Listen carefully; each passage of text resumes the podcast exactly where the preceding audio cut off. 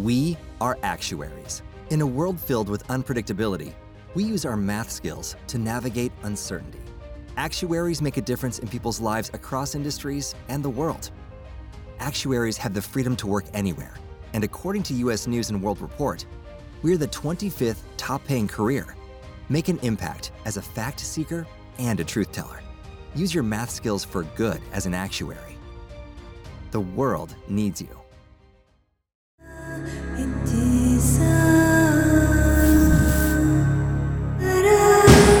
This is True Crime Psychology and Personality, where we discuss the pathology behind some of the most horrific crimes and those who committed them from a scientifically informed perspective.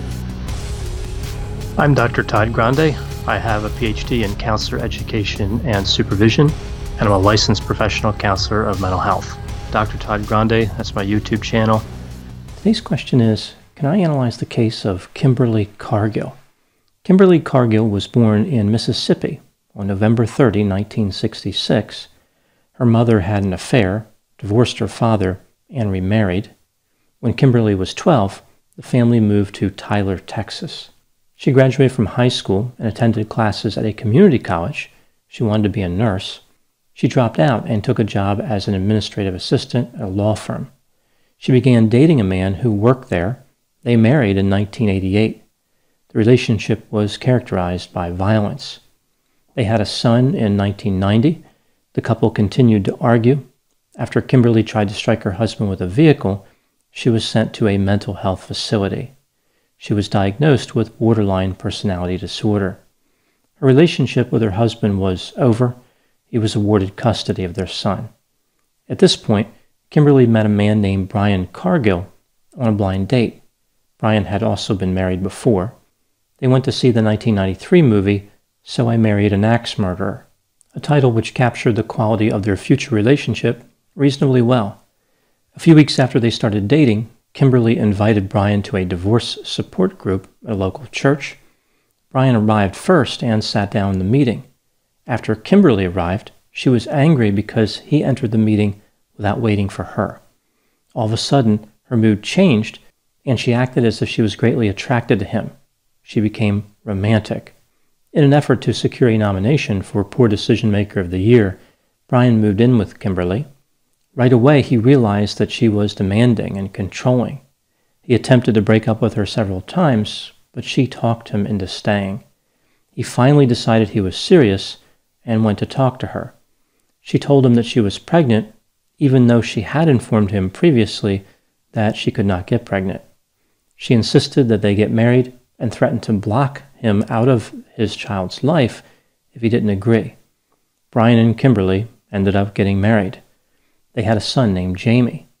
The couple continued having arguments. On one occasion, Kimberly threw a hammer at his head, which actually stuck in the wall by the claw. Brian decided to leave it in the wall to remind Kimberly what happened. It stayed there for several days. Kimberly wasn't concerned about removing it either. Perhaps she wanted to leave it there as a reminder to him regarding what she was capable of. After being married for a year, the couple divorced. Brian gained custody of Jamie. On one occasion, when the father and son were watching television, they disagreed about what program to watch. Jamie stood in front of the television, and Brian physically moved him out of the way. During this process, Jamie hit his head. Jamie contacted his mother, who hired a lawyer and had Jamie sign an affidavit saying that Brian physically attacked him. The court removed Jamie from Brian's custody and sent him to live with Kimberly. Jamie had a terrible time living with his mother. She physically attacked him several times and otherwise mistreated him. As this was going on, Kimberly returned to school and became a nurse. She continued having romantic relationships. She had two more sons with two different men. Those relationships ended quickly. Her sons were named Zach and Luke. Kimberly continued to engage in violence. She would lock Jamie in his room. She turned around the doorknob so the lock was on the outside. On one occasion, after an argument about video games, she attempted to strangle him with a cord from an Xbox. Jamie called the police, but they believed Kimberly's story. She made it seem as though Jamie was an out of control and violent young man. His younger brother, Zach, supported Kimberly's story because she manipulated him. Jamie was cited for assault, but the case was eventually dismissed. Jamie ran away several times. Each time the police would bring him home, they did not appear to make any effort to help him. On one occasion, Jamie was in Kimberly's room, an area that was off limits. His mother flew into a rage and choked him after slamming his head on the floor repeatedly. She discontinued her attack and he ran out of the house. He contacted his father, Brian, who took pictures of the injuries. This was enough for the court to take Jamie away from Kimberly and return him to Brian. Now moving to the timeline of the crime. Kimberly had hired a babysitter named Cherry Walker to look after her son Luke. Cherry had a developmental disability. Her IQ was 56, 44 points below average. This is just under three standard deviations below the mean. She had the daily living skills of a nine year old and suffered from seizures. She lived alone but received help every day from a caretaker named Paula Wheeler. During her time working as a babysitter for Kimberly, Cherry witnessed Kimberly mistreating Zach and Luke. Kimberly was investigated by Child Protective Services for her behavior toward her sons. Eventually, both were removed from her custody. Kimberly's mother was given temporary custody of Luke, but Kimberly picked Luke up from daycare and refused to return him to her mother.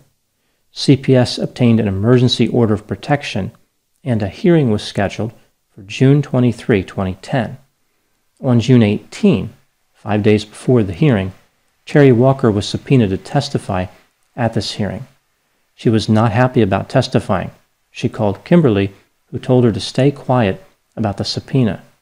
Kimberly offered to hide Cherry at her house on the day of the hearing. During this conversation, Kimberly realized that Cherry's caretaker, Paula Wheeler, was in the room with Cherry. She had Cherry put her on the phone. Kimberly suggested to Paula that it was not in Cherry's best interest to testify, and Kimberly was worried she was going to lose custody of her son Luke. Later that same day, Kimberly found out that a neighbor named Marcy Fulton, who would occasionally babysit Luke, also received a subpoena. Kimberly told Marcy to leave town or hide in her house, meaning Kimberly's house. She added that if Marcy insisted on testifying, she should only say good things about her. Kimberly called two friends and expressed concerns about Cherry being subpoenaed, suggesting that she would lose custody of Luke due to the testimony. Cherry Walker contacted Marcy Fulton. The pair agreed they would not lie for Kimberly. They were both going to tell the truth at this upcoming hearing. Cherry told Marcy that Kimberly invited her to dinner. She also told Paula Wheeler the same thing. Cherry explained how she was nervous and did not want to go with Kimberly to dinner. Paula advised her to take her medicine, go to bed, and not answer the door. Unfortunately for Cherry, it doesn't appear as though she listened to the advice. When you need mealtime inspiration, it's worth shopping Kroger, where you'll find over 30,000 mouthwatering choices that excite your inner foodie. And no matter what tasty choice you make, you'll enjoy our everyday low prices, plus extra ways to save, like digital coupons worth over $600 each week. You can also save up to $1 off per gallon at the pump with fuel points. More savings and more inspiring flavors make shopping Kroger worth it every time. Kroger, fresh for everyone. Fuel restrictions apply. Hi, Vanessa. Hi, Amy. And hi, hi True, Crime, Crime fans. fans. We're the co hosts of She Goes by Jane. Every week, we'll be covering the story of a missing or unidentified woman in the United States. Stories you may have heard before, and ones whose stories didn't make it into the news. We've been covering these stories for a while, first in Amy's book of poetry, Doe, and then in Vanessa's documentary, She. But now we want to share them with you here on She Goes by Jane. And each week we'll be joined by a special guest who will read a poem in honor of the women we talk about. Can we say who? We can say who. We'll be joined by actresses like Coco Jones and Gabrielle Ruiz, and musicians like Stephanie Quayle and Kelly Moneymaker, along with authors like Louise Penny and Catherine McKenzie. So check out She Goes by Jane wherever you get your podcasts, or check out Evergreen Podcasts and their true crime channel, Killer Podcasts. We can't wait to bring you these stories. The next day at 3:18 p.m., her partially burned body was found on the side of the road in a rural area.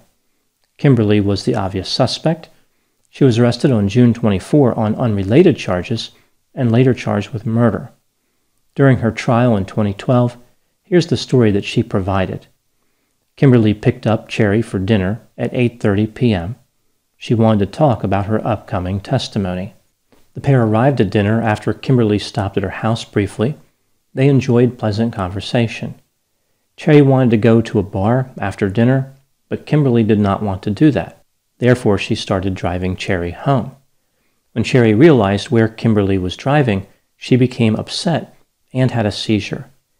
Kimberly claimed that she didn't call 911 because her cell phone was not on her. She admitted that she drove right by a hospital after the seizure started. She would have turned around, but she was in the wrong lane. I guess she just had an amazing commitment to traffic safety. Kimberly drove to the parking lot of Cherry's apartment. After she opened the passenger side door of her vehicle, Cherry fell to the pavement and stopped moving. Kimberly knocked on a few apartment doors to try to find help, but nobody answered. Kimberly performed CPR to no avail. She started driving back toward the hospital, but then realized that Cherry was dead, and this didn't look too good for her. She drove to a rural area, pulled Cherry out of the vehicle, poured lighter fluid on her body, and ignited it. Kimberly claimed that she just happened to have lighter fluid in the trunk of her vehicle. Kimberly said the reason she burned the body was to destroy any DNA that she may have left during her performance of CPR. Kimberly was convicted of murder and sentenced to death. Now, moving to my analysis. Was Kimberly Cargill actually guilty? This case seems clear cut but some people have their doubts because Cherry could have died from some other cause. Let's take a look at the evidence both for and against the idea that Kimberly was guilty, starting with the inculpatory factors. The autopsy revealed that Cherry had signs of being asphyxiated. In addition, she had a number of bumps and bruises on her forehead, right arm and shoulder, left elbow, and right thigh. These were non lethal injuries, but inconsistent with dying from a seizure.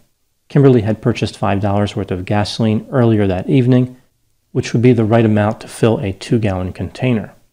There was more accelerant on the neck of Cherry's body than on any other location, as if somebody was trying to make sure no evidence was collected specifically from that area.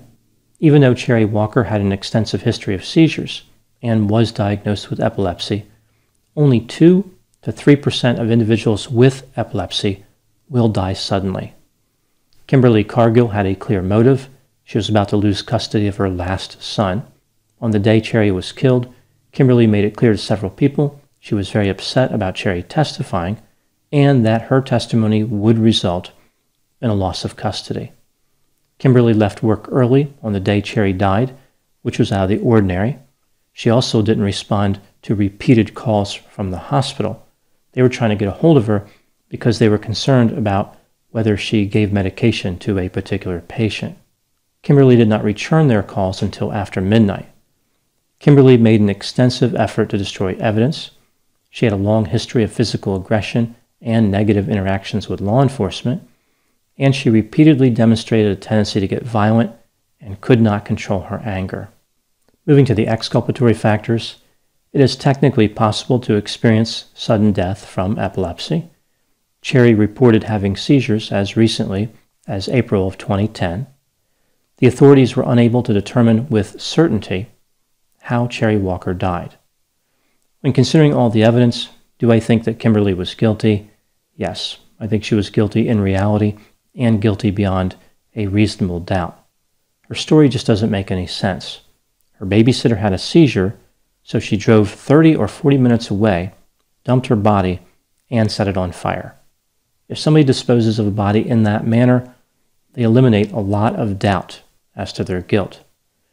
Now, moving to some other items that stood out to me in this case. Item number one Kimberly had a long history of violence toward romantic partners, yet she was always able to find a new lover. She was extremely effective at appearing to be romantic and loving at times, and she was highly manipulative. In addition, she threatened lovers with all types of consequences if they left her and she lied about her ability to become pregnant, almost certainly to trap them in the relationship by becoming pregnant. Item number two, as I mentioned, Kimberly was diagnosed with borderline personality disorder. She appeared to have a number of traits of cluster B personality pathology. From borderline, she had a fear of abandonment and affective instability. She had narcissistic traits like being vindictive, self centered, and manipulative. She had antisocial traits like aggression and impulsivity. And from histrionic, she had rapidly shifting emotions. She would appear loving and caring in one moment, but in the next, she would fly into a rage. Item number three is Kimberly's ability to manipulate. Even though she was quick to anger, she would calm down enough to carefully plan and execute a strategy. During many of her confrontations with law enforcement, she was able to effectively deceive them. She would recruit allies to maintain her side of the story. In this way, she was Machiavellian. So here we had a person who suffered from terrible anger and could fly into a rage, but could also be cold, vindictive, and calculating. A dangerous combination. Item number four sometimes when a person has a fear of abandonment, they become more dangerous as they come closer to losing everything. Kimberly had four sons. Luke was the last one of whom she had the potential to retain custody. If she lost him, there was no one else to lose. This made her particularly dangerous and desperate. I think this is what pushed her to commit murder.